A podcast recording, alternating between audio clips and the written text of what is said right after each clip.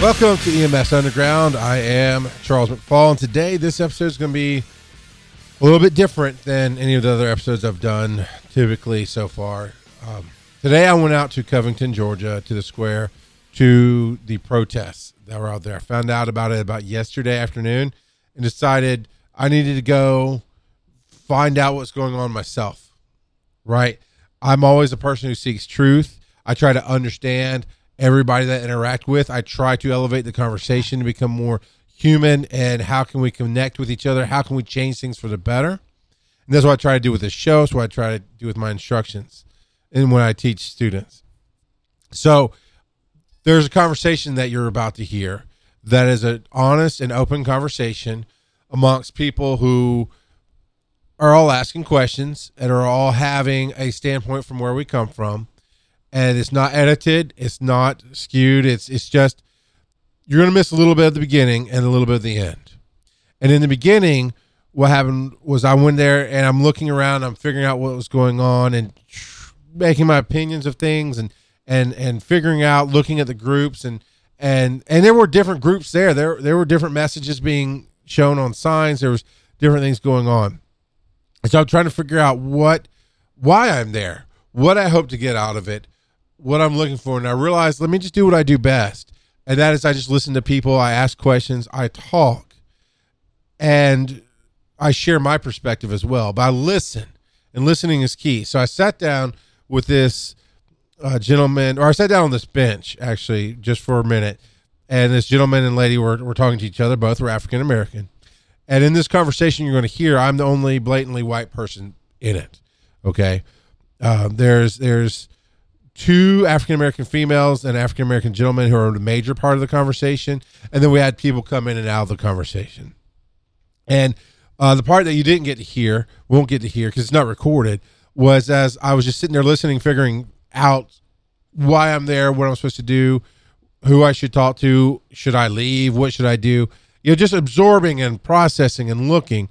I heard this young lady and gentleman talking, and they they had some interesting points. I said, "Well, can I can I ask a few questions and and jump in?" And we talked to each other for a good thirty minutes. And another uh, African American lady came and sat down with us, and she jumped into the conversation, and we talked for a while before I started recording, before we all got comfortable enough with each other to record the conversation, right? So this conversation I'm presenting to you is just what it is. Again, I edited the audio to make I process, I guess I should say I processed the audio to try to make it easier to hear. There's some background noise. There's a march going on around us as this happens. Um, there's a, a little bit of a rally at the end of the march. So you hear different things throughout this conversation that kind of detract from the conversation. But that's it. It is what it is. This is as close to a real snapshot of a moment in life as I can give you. So I want you to understand that going in. Here's what else I want you to do as you listen to this. I want you to listen. I don't want you to make judgments. There's things I wish I'd said better. I'm sure people in the conversation, if they if they listen back to this, there's probably things they wish they could say better there's a point in the conversation that a button got hit or something got cut off, and so you don't get to hear this part of the conversation at the end. But another African American lady had walked up and heard, heard our conversation, and actually was was kind of defending me and helping me say that. And she said, "I think you're all misunderstanding each other." And I said, "No, you're absolutely right. I feel like we're both misunderstanding each other because there's there's give and take." So leading into this conversation, there's a lot of agreement a lot of agreement on how we raise our kids and, and fear is taught and and racism is taught and and our, our definitions of racism and and there was some some human connection building going on before I hit record. Okay, so that all was done so we could be safe to get into this conversation that I disagreed with with one of the other uh, uh participants, and there's parts we agree on, there's parts we disagree on, and and it was interesting. It's a learning experience so I ask that you go in with an open mind, maybe listen to this two or three times. There's going to be no ads on this one. This is just straight up a moment in time of a conversation that was had. And take from it what you will, learn from it what you can, and go forward and, and change the world. And at the end of this, I'm going to come back with some things that I learned from it. And man, there was this beautiful thing that gentleman said at the end that unfortunately was not recorded that I will repeat for you at the end of this. But here's the conversation. Some are ex-military, Yeah. and you know they don't give them. There's and my husband is ex-military. There was, and he was on special arms in Iraq. He had no therapy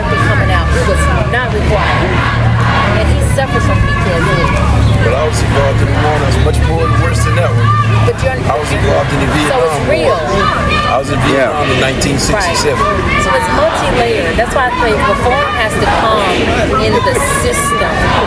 I don't think high school kids should be able to go into the academy. No, I agree. know? I fully agree. Yeah. I don't think they should be able to get on an ambulance or in a fire truck. Right, I agree. You know, I think you have to do. I think it should be layers, maybe even apprenticeships where you have to. You get held to a higher standard, and you get taught things, and then if you prove yourself, then you can apply. You know, that would be a change. There are real programs, and they're tough. Racial reconciliation programs, and they they're designed for people to deal with hidden racism that they didn't know because this, is just being dealing both sides. Black people need to heal. So I think officers, EMTs, when you deal with the public, I think that should be required. Deal with, like you were saying, there's, there's stuff deep down in us, and there's subliminal messages that we carry. And we don't even know it's there. Right. There are, there are programs designed to get to the root of it, but some people can't even finish it because it's too, it's too raw. Yeah. But you have to get in touch with that. I, I find every, as I'm a Christian, I find every day cursing President Trump out. I have to really find words to pray for him. So I have to limit my because I'm human. But I can say that out loud. You understand? Some people don't admit that there's anger, that they're hurt. Right. So I talk to my God like that, like Lord, I don't like what he's saying. I can't pray for him right now. You got to help me. And he'll help you do that. You understand? I have to tell my children. I say all white people aren't bad. I know it's hard. It is, yeah. Yeah. Whatever whites that rub along, walk right alongside us, doing Yeah. civil rights movement. Well, They were there with us. But you know what though? I always say this, and a lot of people don't consider this. Right amongst us every day, there are a lot of people that don't even believe in God, but they're not going to tell you that. Right. And I also believe this verse too. For those that don't, if you are part of that sect that don't believe in God, then that's why you behave the way you do. Because if you have God in your heart, you conduct yourself and you live out different life. You hope so, but there are a lot of Christian white people who are racist. They're the ones, I mean, in 1619, when we were brought over here, they were Christian. And that, I have a white professor in my ethics class. He, he their studies show that white Christians, something happened mentally where they were able read a Bible that says, love thy neighbor, and then go out and beat your slave. Something happened to them mentally and able to justify that behavior, and it was um, passed on. No, absolutely. Yeah. And I think when you talk about that, you talk about as a Christian, who do you look to for leadership? Your religious leader, right? Your pastor or bishop, whatever, however you follow, right? And they can be wrong too, right? They can interpret the Bible incorrectly. And I think a lot of times people, as a group of people, think, I don't know. There's, I'm not that smart. Somebody's smarter than me. And when somebody's telling you, the Bible says, because they, they're talking about Rome, right? You're talking about Paul and Rome, and you have a slave and you treat them this way. They, and they're teaching that's correct. People buy into that. And that's that's incorrect. I mean, you, they don't listen to their heart. I had to clear that from my mom, and I had to get this because I went to seminary. Slavery in the Bible had nothing to do with race. Exactly. It had nothing to do with oppressing lesser people.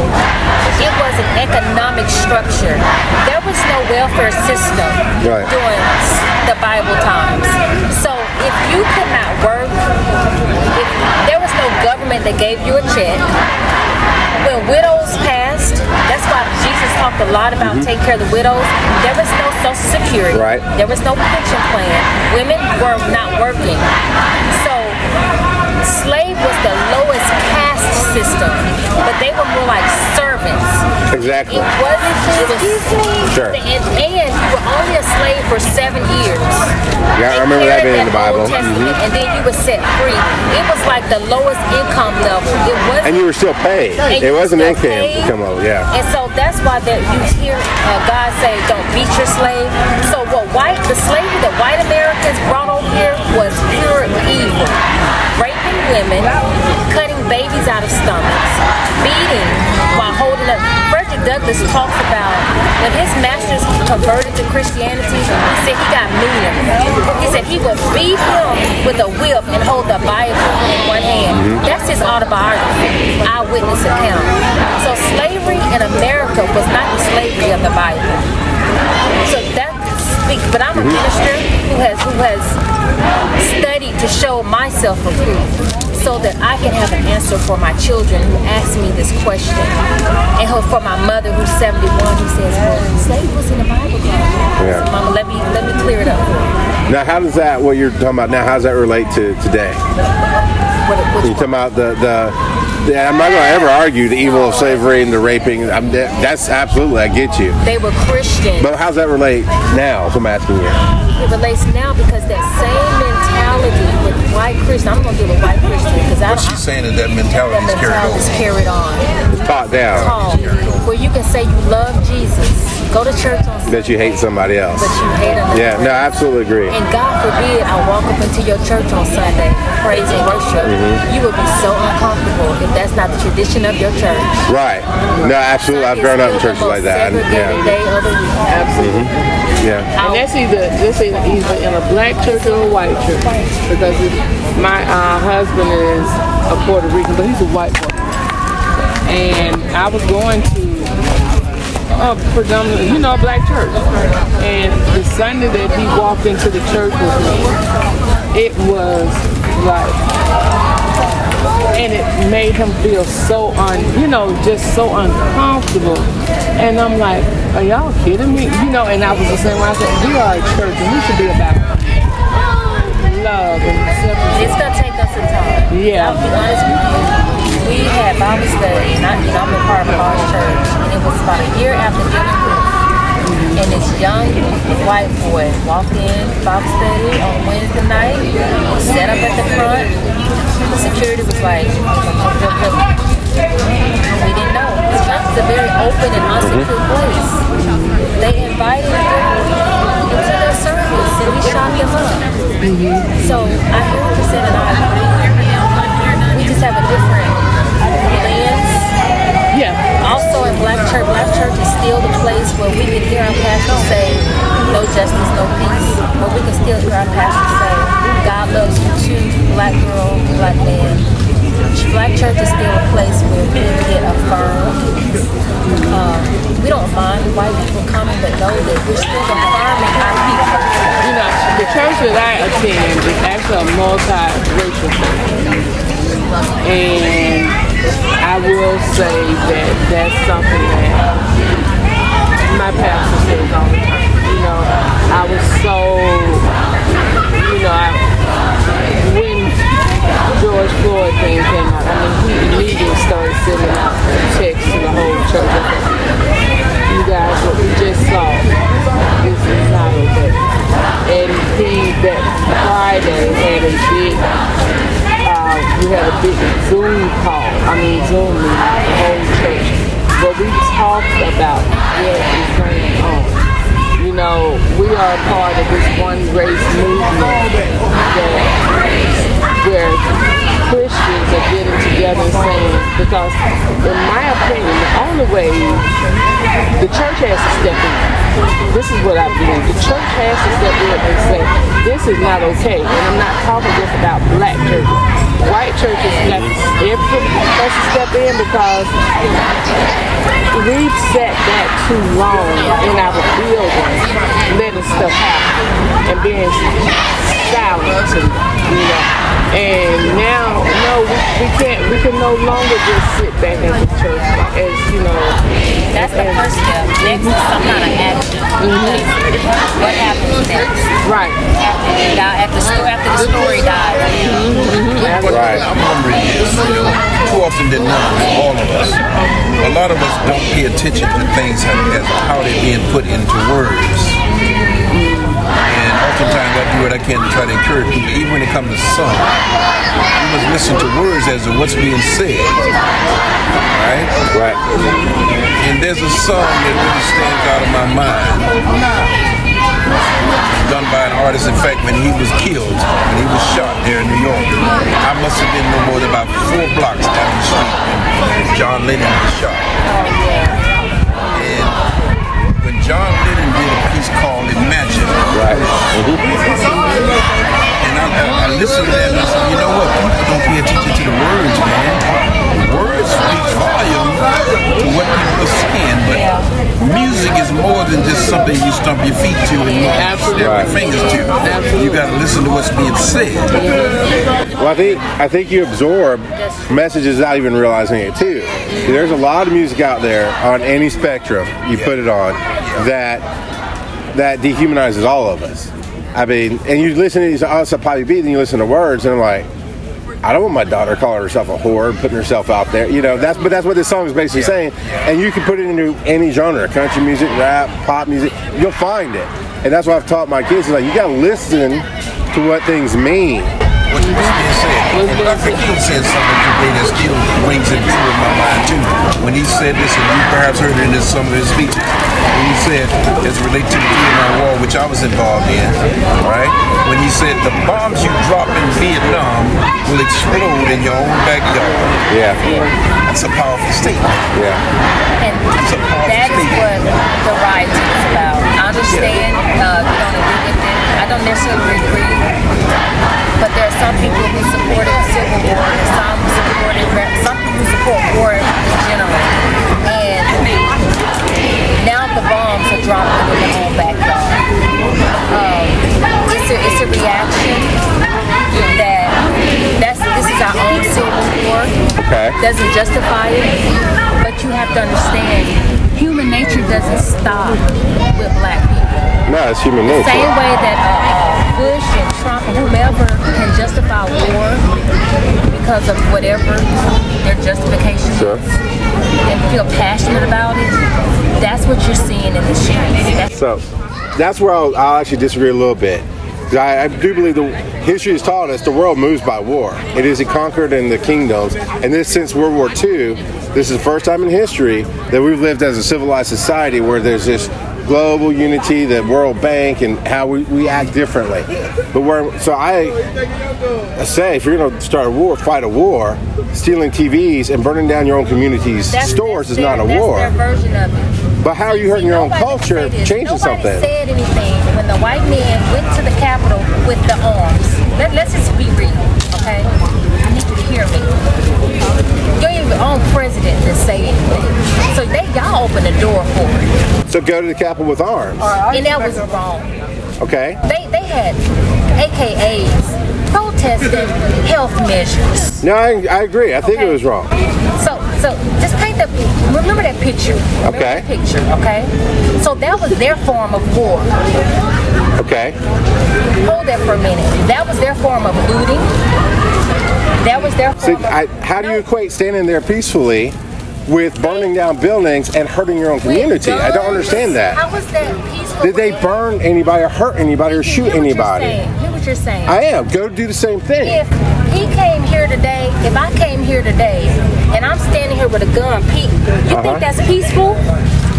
I don't Be agree with how our country I mean, works I'm with gun laws, words. but it's within the law. You're not shooting I'm somebody. Let me see if this You're- you're not being honest. Let me see if this explains. You're That's not being honest. That's not peaceful. If I'm standing here, I'm not saying you- that one was right, but how is that the I'm same as burning down a building? You're not listening to what I'm saying. I got an analogy, and I need you to hear it. Okay. If I if, if I show up on some courthouse steps, Okay. with AK-47, you cannot tell me that's a peaceful protest. I'm not saying that would be a peaceful protest, Okay. but I'm saying why why is that the same as burning down a building and physically killing your own community? That was a community? protest. That was the way that they protested, and it was violent. And who They got had- hurt? If they were black people, they all would have got shot. And that is wrong. And it shouldn't have been allowed. But it's not. That's why I'm asking. Why why are you equating Because you anger can't with anger? The way the black people are protesting in their form. It's not just black people. There's white people, White, Asian people. Black, They're- they're Asian. lo- Go ahead. You can't Sorry. judge that, but you're not judging the white people. I'm not judging. I'm asking. I, I do think, Okay. I think, here's what I think. I think this. You're not gonna- Here's what I think. Person out storefront windows and so forth. I think in my mind, when it escalates to that point, I mean, this really gives thought to this from a psychological perspective. Okay. Busting out storefronts, burning down buildings. That, to me, to me personally, is a result of frustration. That's Okay. it. Frustration go to the boiling point where you don't, where you have Keep frustration. listening. Stop talking. frustration go to the boiling point where you react that way. I can remember when I was in Vietnam, and if, if, if we, when it comes to combat tackles and so forth, we used to do what is called going in a zone, where your mind go into a killer zone. Okay.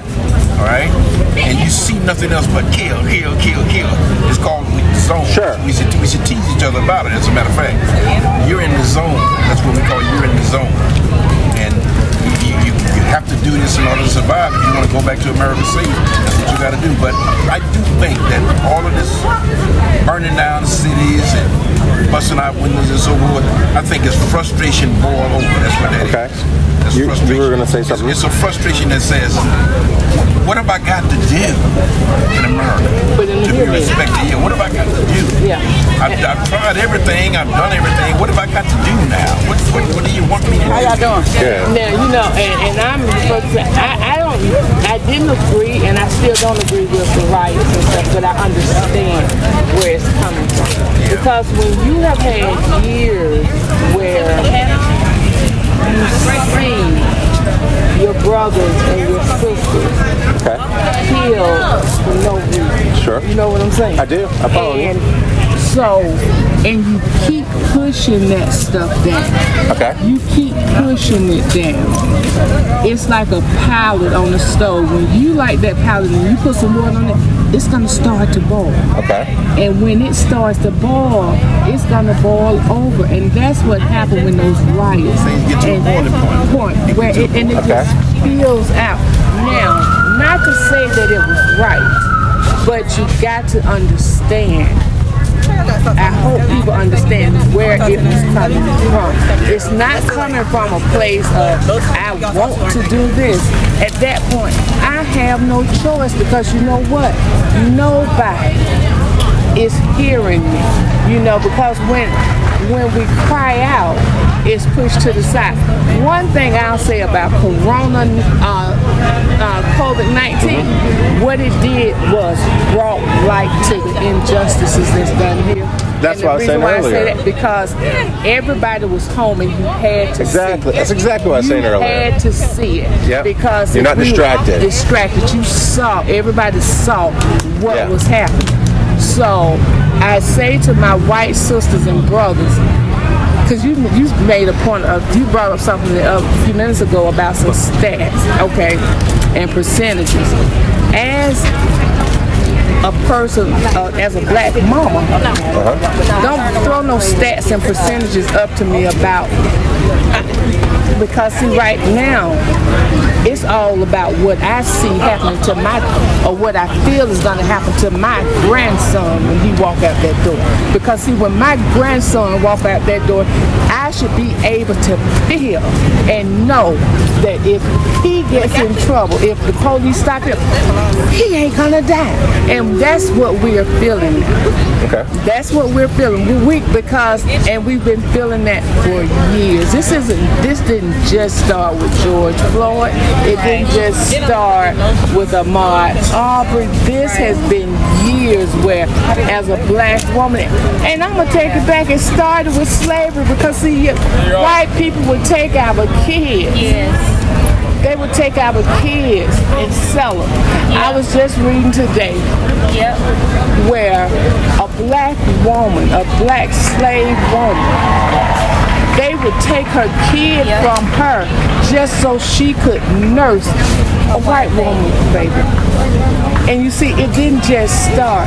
And until white people start to truly learn about black history, Yeah. You'll never understand it. Right. And you'll never really understand how the riots, stealing, I mean, that just don't make no sense. And I'm to be real. Stealing, I, I don't get it. The I don't like it, but I'm not gonna judge. judge it. You know, I'm not I gonna- don't grow up in the hood.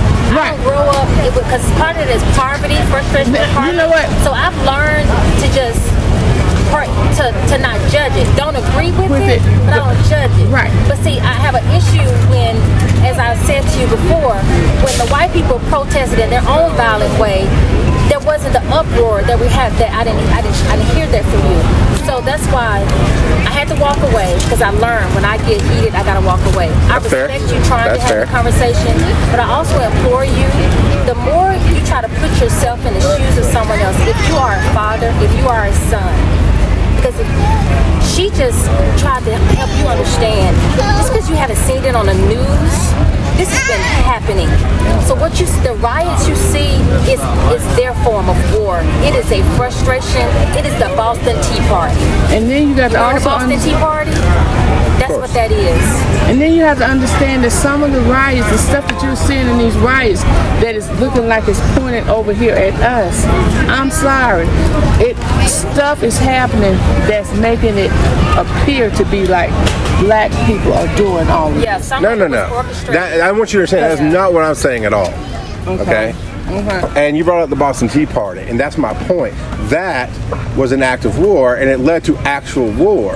It wasn't just we stole the tea; it was we damaged what was going on to make our point that we are going to fight. And I'm all for fighting for what's so, right. So now we're into 2020. Black people can't start a revolutionary war, right? Why not?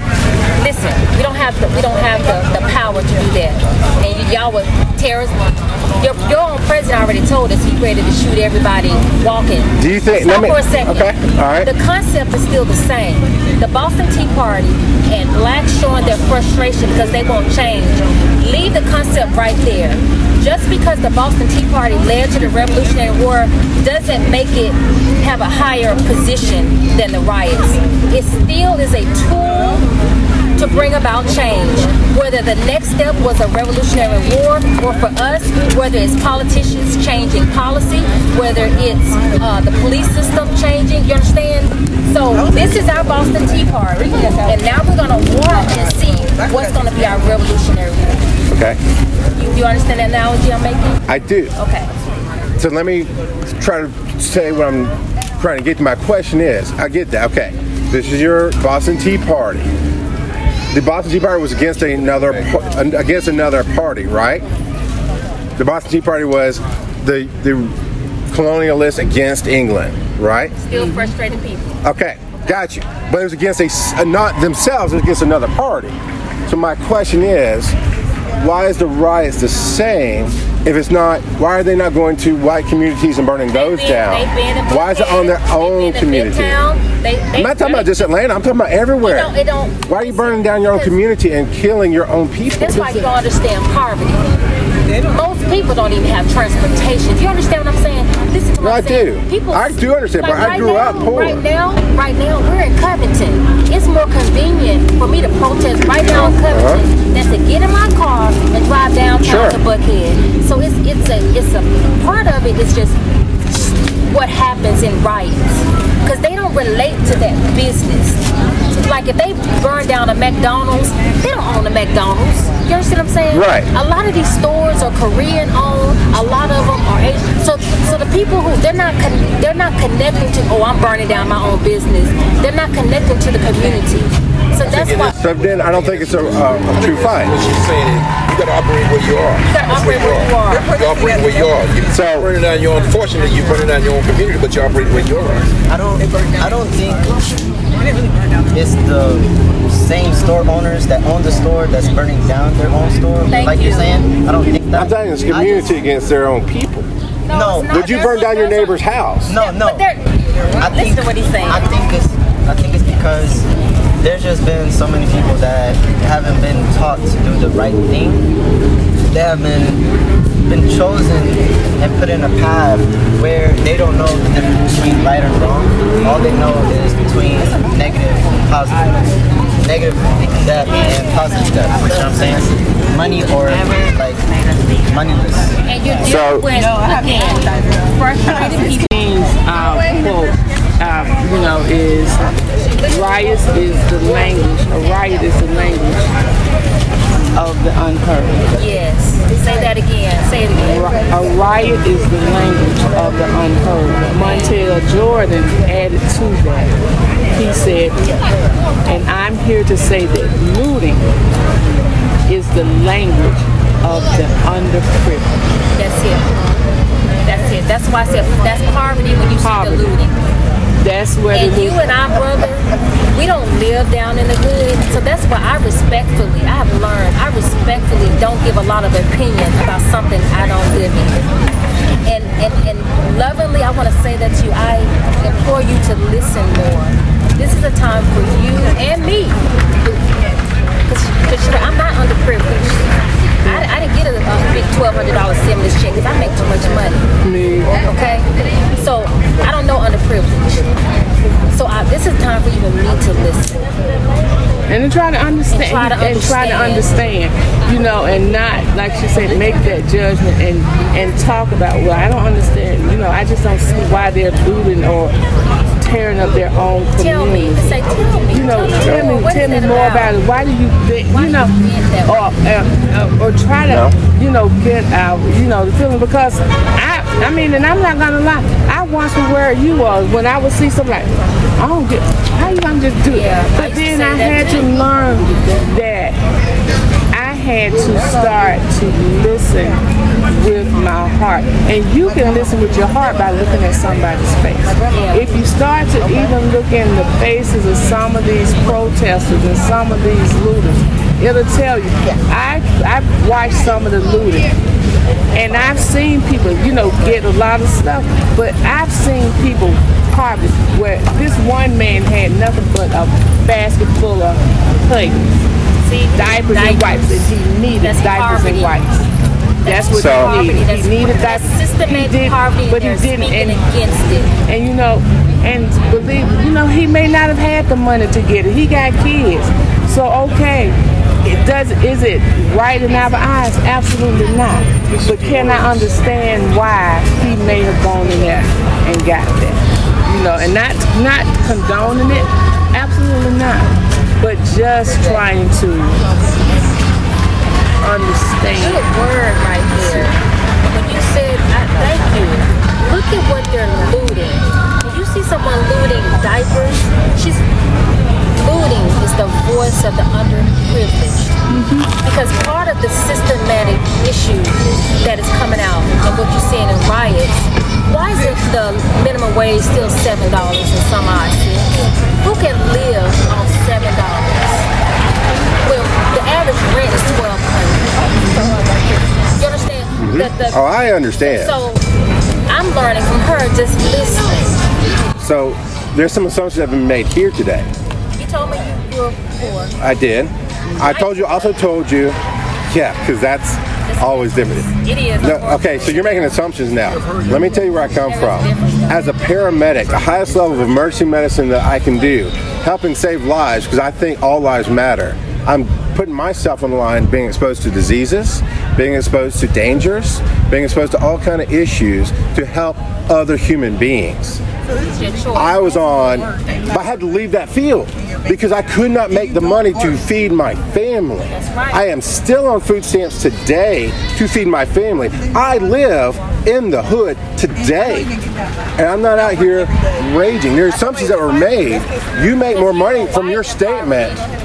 I live in a black neighborhood. I live you- in a that's poor area. That's a choice, baby. Now, see, there's no love there. There's no. all assumptions. No, this has now been us against them No, thing. because that's a choice. Listen. How's that a choice? You don't have to live there. I live where I can afford to live. So, so if I was a white man, and I am a white man, and I said to you, nobody has to live in the hood, nobody has to live in government housing, that's their choice. I I would be wrong, number one, and I'd be yelled down. Why are you telling me it's my choice to live there when I am doing the best I can to feed my family and I cannot serve my community because I cannot afford to feed my family serving my community, but I'm still doing what I can. I teach people to go and be on the ambulance. How is that my choice to live in poverty when, didn't say it's your choice to live in poverty. okay, what's my choice? You say I live in a black neighborhood. I'm saying I live in a poor neighborhood and you No, keep you saying that's white poor. I didn't say I did say, I said the hood. I live in a poor neighborhood. And you said And you said, okay, but you said, because you said white poor. How is that a thing? No, Poor I think what she's trying food is not food. you have more privilege than any black person. How? If you get arrested, you don't fear for your life. When You weren't black here when I told the story No, about I did. I, I was being understand you provoked. Have, you have one privilege. You watched a man get murdered, and all you can think about is how you dealt with something. That's not true. It. We've been having a conversation for an hour now. You. come around. I have seen my brother in my own neighborhood get called out because they thought he was breaking in.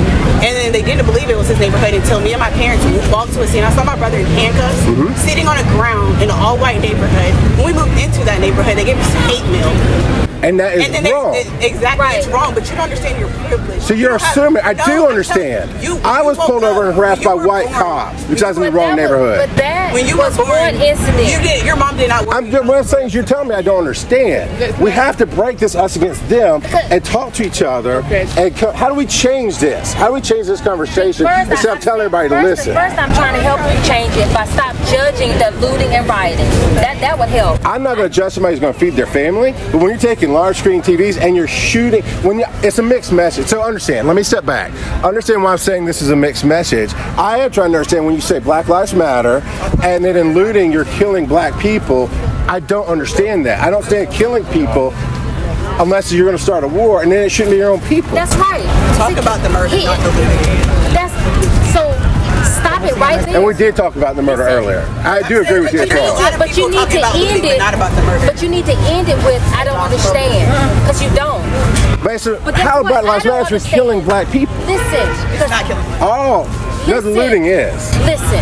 When we, it goes back. It's so it's so deep that you don't understand because, as she said, in 1619 when we were brought over here, we were first told we were ugly. We didn't count.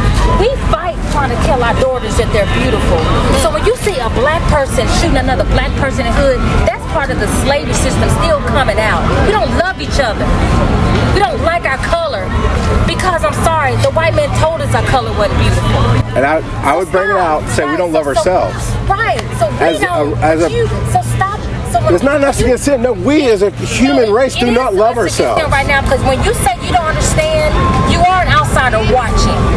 When I say I don't understand, I'm an outsider watching too because I never grew up in poverty. So I'm watching, and I'm gonna and I'm gonna stop and I'm gonna keep watching and try to understand. And I said, well, don't understand why they kill each other. That- because there's something deeper going on that I don't understand. But as she said, I'm gonna start listening and asking questions so that I do. Because a sane person would not choose on purpose to kill their fellow brother. So there must be something deeper going on that I need to shut my mouth. I'm talking about Carla and listen and understand. And, and I'll say this because I heard you, you know, you say you live in the hood, you know, and doing all right? I don't think it's any, I mean, anybody's choice to live in. Nobody, whether you're black or whether you're white. It's nobody's choice to live in most of the money keeps us, puts us there. But I will say this to you: you will be, you are probably more accepted in the hood than I would be if I went into a Buckhead neighborhood. I, I absolutely agree with you. I absolutely agree with you. And with that, whether you understand that or not, that's a privilege that you have. And it's that privilege because it's your skin color. It's your skin color. And Why? I mean, I'm honest asking, why is it not because why is it not because in the hood they understand poverty and they've lived it and they go, we're not going to judge because you're here. Why is it because of my skin instead of any other understanding?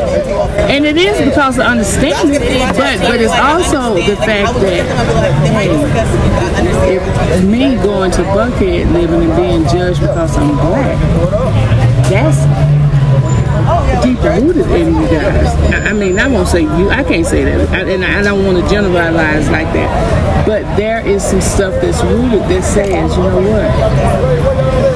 Uh-uh.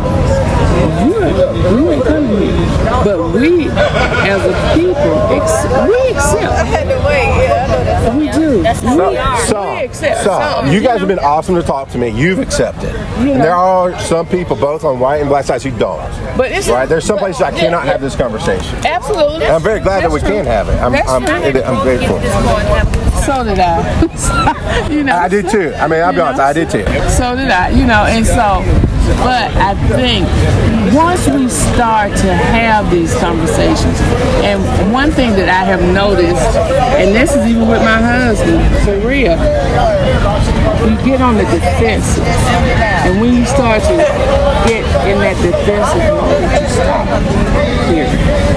Stop it. Because then it's like um, talking to be heard but I'm not really talking to be understood. And I always, when I speak, I want people to understand what I'm saying. And as I said before, you don't have to agree with me. You don't. But at least have the courtesy to listen. And hopefully, when you go back and you reflect on that conversation, something that I said will spark something for you to think about. You know? Oh, that's exactly what he was saying earlier. You listen to the words. And I found that to be true, even in fights with people, arguments. Mm-hmm. After the argument, sometimes those words sink in after the heat dies down and you, you listen. saying that we have during the time that I worked with Dr. King. You never know a man until you walk in his shoes. When you walked in his shoes, then you know him. Until then, you don't know him. I, I agree. You have to know a man. Yeah. You know. And that's and what you were saying about being on the defensive, because we all, as human beings, come from our histories, our past, whatever's happened to us, we interpret things through our own experience. If I've only ever eaten sandwiches and you, I've never known what a steak was. Yeah. I'm that's I have no experience to relate to that. So I think we we all come from that. Outside the box. Exactly. You got to come outside the box. And I think Get used to something different. You can't stay inside the box all your life. You got to come outside the box. Mm-hmm. And, and I personally think the people who who speak like you're speaking, Yeah. and and some of what you're saying. Obviously, we disagree on some things, but a lot of what you're saying and what you're saying, the conversations like this change. And those who have the, the platforms and the pulpits and the ability, if they speak this way, to gain understanding and bring people in. I mean, I know it was a catchphrase, but I, I believe it's true that love wins. I think if we find that way to connect with each other and understand each other, that's how we change everything. Because you can't go and change the, you can, and ultimately systems do need to change, but they change. What I think you're saying it, maybe both of you. We have to take responsibility in our lives, right? That we change ourselves, and by changing ourselves, the system will then change with us. And it starts with what she said. It starts with listening, because within every race, there's a caste system. So I can hear you speaking to me right now, and you may relate more to a poor black person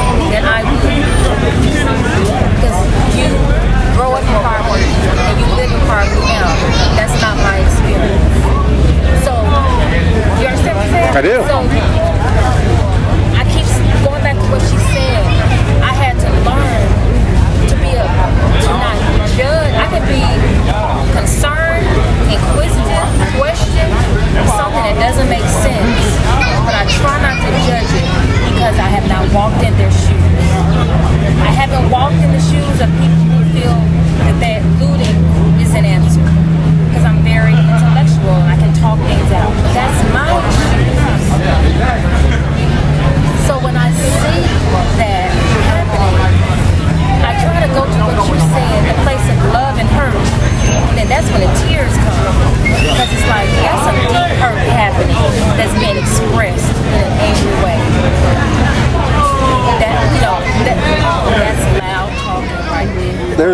Was taught. I don't know when, sometime growing up, where a kid was angry and his dad's trying to teach him a lesson about anger. And the short version is he had the kid go out and hammer nails into the post, and they had him pull the nails out of the post. He said anger is what damages. Anger is you putting those nails in the post, and even though you can come back and say you're sorry or or fix things or grow from it, the scars remain, the damage remains. And while I definitely understand frustration and anger boiling, I've had my issues with that in my life. What you were saying about the police earlier, I think applies to human beings. And while I'm not judging, I'm not going to stand by and condone anybody killing anybody else. I'm not going to stand by and condone burning things. I think there's been some great in the civil rights movement. What I've seen, obviously I wasn't there, and I didn't grow up with it. But from what I've seen, the protests were putting yourself on the line, and unfortunately, having police hose people down, kill people, beat them down. That's war.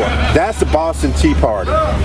That's me, I was standing right next to you, put my life on the line, say, no, this is wrong. I don't. That's why I will not understand going and killing people or protecting their stores because you want to. You're frustrated and angry. The anger is destru- destroys. Let me give you another perspective of your example. Okay. The peaceful protests worked because of the violence that was shown on the TV. That is what got the attention of the silent. If Martin Luther King had just kept walking and everybody saying kumbaya and there were no dogs and there were no No, I agree. I agree with you. But it was the violence But it was the violence against them that right. but but the white, but the black, don't the black people standing there taking it. That's not the same thing. I oh, this is my statement. There will be no MLK. There was no Malcolm X. Okay. Two different strategies. Yeah, Uh, Malcolm X is more violent, right, and MLK is more peaceful. Didn't- His words. His words were more His violent. words. I mean, I- I've His watched some of the movies and stuff. Evoked a different response Okay, from gotcha. white America. I'm just trying to understand your analogy. That's all. I wouldn't say Malcolm was a violent man. No, I was just trying to understand the analogy. That's, I, yeah. I wouldn't say he was a violent man. He was the kind of man that make it known that I'm not putting up with it. Right. Okay. He was that man. So you're saying, yeah, more aggressive speaking versus more peaceful. I'm just trying to understand where you're going with the analogy. Yeah, he, you know what I think about a lot of times as it relates to all of this stuff is human, relations and how we all deal together. And every time I have this kind of discussion, I think to myself, I would pose this picture to you. If all of us right now, if all of us sitting here right now were Jews, if we were Jews, and you pop the question and tell me, what do you think of Adolf Hitler? What What do you think would be the reply? I, honestly, I think it's going to vary because some people have forgiveness and some people don't, but it's probably going to be a negative response. Okay, I'm just using that as an example to our struggle. What would Jews think of Adolf Hitler if we, was, if we were all sitting here talking? Okay. Say, tell me what do you think of Adolf Hitler? No, I got you, and that that is the that is the struggle right now, right? From understanding, is you had one target, you had one place that you can say, no, this could be taken down. Whereas in the in the let's bring it back to where we started, No, Adolf- and the police murdering. He, he represented a system. So don't Sure, sure. No, no. But like, there's a war. No, I'm not misinterpreting. I'm saying that's that is the issue that we can't just fix today. You have a target that a war to be fought and taking down this target. I'm not saying that represents a system, but it's a target. But with widespread, and I will say, I mean, with police murdering. Go back to his question. Black men. I think you didn't hear. I, didn't, I think you started talking. I'm trying to help you. I think you started talking before you really listened to his question and digested it. Can just say it again because I want. But no, that, I did hear. it. It would be a negative response. It would be a negative. No, I did. I said it'd be a negative You just response. said negative. If every one of you- us, if every one of on, us, if every one of us was sitting here right now, we were Jews. We were all Jews. Every person here is a Jew sitting right here. Just imagine in your mind, and someone posed the question, "Tell me, what do you think about Adolf Hitler?" How would you respond? anger, hate. I don't think everybody would. Honestly, I think there's forgiveness. Adolf Hitler's agenda was to kill Okay, every Jew. so right now, he literally hated Jews. let's bring it to what's going on right now with police killing black men. If you say, "What do you think about?" Can you hate all police? Is that fixing anything? No, no, no. th- I'm trying to. That's my. That's why I'm hearing that not what we're analogy. And unfortunately, that is where I, the button got hit. I didn't realize the recording had stopped. So what he was trying to say is he's trying to help me understand the anger. And obviously, we didn't come. None of us came to quite an agreement. I mean, I think we agreed on some things. I think we we changed the conversations in some ways as we went through this conversation. As you heard, some young people kind of came up in the middle. One stayed, the guy who was trying to explain the looting and said stuff about, well, it's not the shop owners burning down their own thing. I, I didn't engage him because I know that's not the point I was trying to make.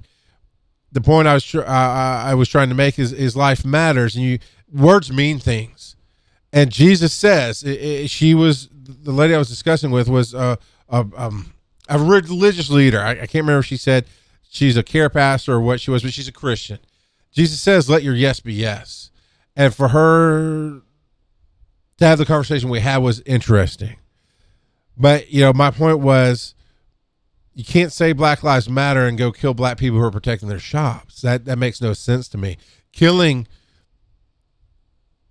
I, I don't know. I, I digress. I'm going to stop it there. But but here's what I took away from the conversation: is we we all have our own damage and our perspectives, and as hard as we try, we always keep having to try to change that perspective.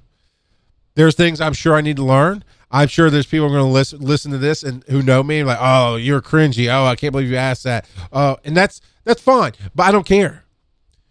Just it was safe in this conversation because I didn't care what they thought of me. I came with the intent to ask questions and listen to answers, and really keep asking questions until I got the answers. Some answers I didn't get. They didn't come to the conversation. They had their conversation and I jumped in. So there's that to be considered is I had questions I would like answered that really have no major easy answers. And I, I, there's discussions that it would take a long time to get to.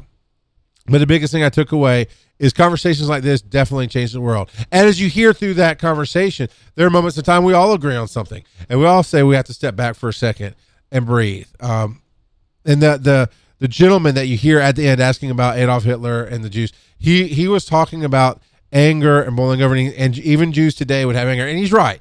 There are a lot of Jews today that have anger. But my point was also, but not all of them do. Anger destroys. And there's many Jews who have forgiven Adolf Hitler. And what I was trying to get to at the end was okay, you have a target of Adolf Hitler hating the Jews. That was a war that could actually physically be fought. That was a, a person and an ideology that you could stop. You cannot apply that ideology to the police officers today. That's the problem.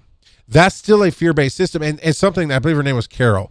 Something that Carol said before the recording happened was she says we cannot teach fear to our kids. I've taught my kids respect. I've taught my kids caution. I've taught my kids things I probably should. I feel like I shouldn't have to teach them in the world. And I said I, I get that. I've taught my kids the same thing, but that's not the same as fear.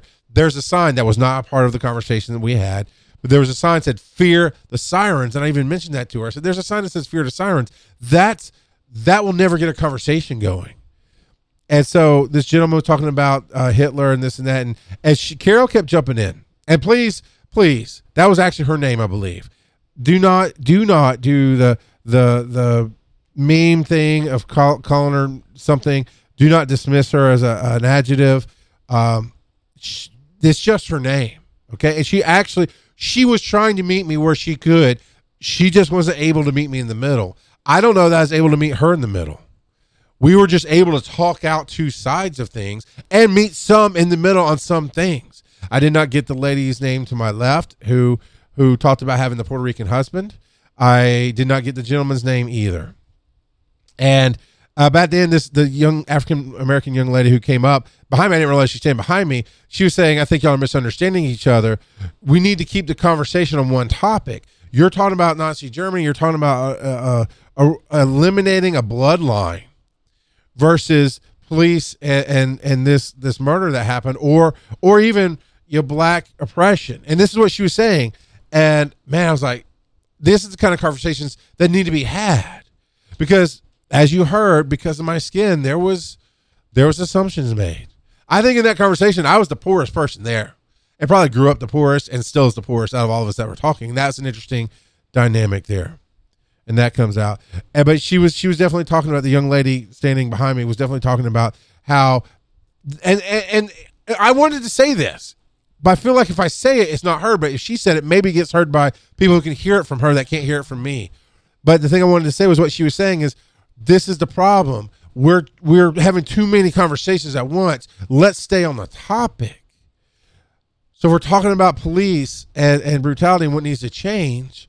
That's one thing. But taking it all the way over to Adolf Hitler and and and his elimination of a bloodline is a, a bad thing. The other thing you didn't get to hear is at the end, I said, okay, I'm sorry to cut this short. I do have to go. I want to say thank you. And I looked all of them in the eye. Thank you for allowing me to have this conversation. Thank you for being open to have this conversation. We all said stuff to that effect throughout the conversation for sure. I made sure to blatantly say it as I was leaving.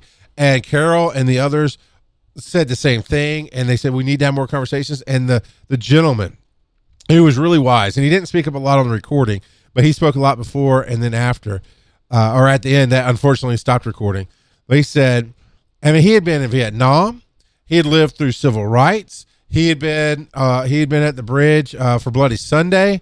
Uh, from what he was saying, he, he'd he'd been through a lot. He'd seen a lot of change in this world, and he's seen a lot of anger and hate in this world.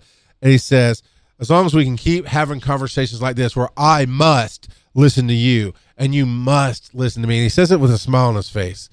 This is how we change the world. This is how we get to know each other. This is how we walk a mile in somebody else's shoes. Is by listening to them and not just saying what we have to say. And I said, I, I couldn't have said it better. And I'm like, man, I got that on recording and it's beautiful. And that's the best way to end this thing. And it wasn't recording. So then I had to come back and, and, and tell you about it. But he, he, he was wise. I, I think Carol had a lot of great things to say.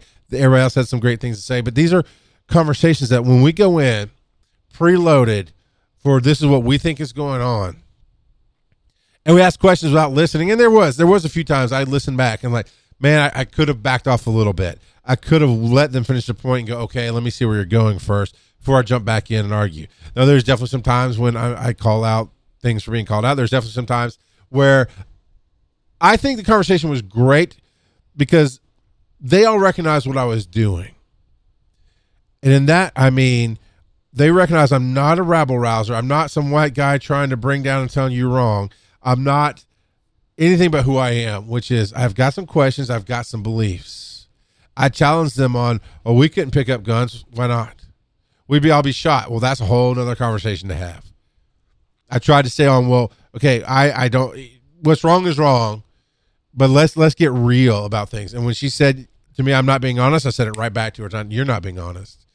And so we pushed and we backed off, and we pushed and we backed off.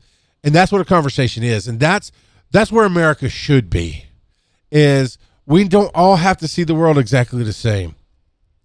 We have to listen to those we don't understand to understand them more. And that's where I want to leave it with you today. And I really wish I had that man's voice with what he said. The only way to change the world is for us to have conversations where I must listen to you and you must listen to me. And only that way can we truly understand each other and have walked a mile in each other's shoes? I hope you get something out of this. I hope you learn something. I hope you come back to this and learn something new each time you listen to it. We need to change the world for the better, to come together as a human race. There's a sign there that I love that was beautiful. Says, No unity without community. We live on this planet together. We operate together. We work together. We are one race. It's the human race. So I end this now by asking, what are you going to do to make this world a better place? What are you going to do to inflict change for the positive?